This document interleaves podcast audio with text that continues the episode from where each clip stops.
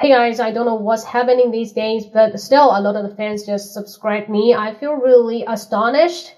Yeah, astonished, really, because this account has been cooled down for quite a long time, but this time, well, congrats, it all heated up. So today I just want to talk something about reading power. Lots of people just say speaking as you have the environment and the practice with people. Whenever you say, just express yourself.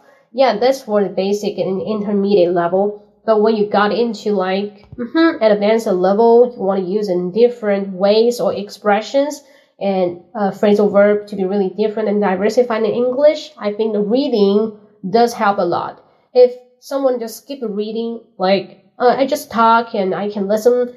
I listen carefully, like the TV series. TV series help nothing else. Just you're trying to attempt to that level. When you approach that, you found, okay, well, that's not a TV talk. The real thing we want to use it out is not from TV, it's from reading. Because a lot of the content just related to life. While you're reading, you will guess the word meanings and how to use this word in the sentence. While you're just guessing it through the part, you read aloud the sentences completely without any stuck. Then, yeah, trust me, quickly you can understand or faster command how to use that word in English. Okay, so reading sometimes help you without any thinking of Chinese, your mother tongue. Because our mother tongue usually interferes a lot of the meanings.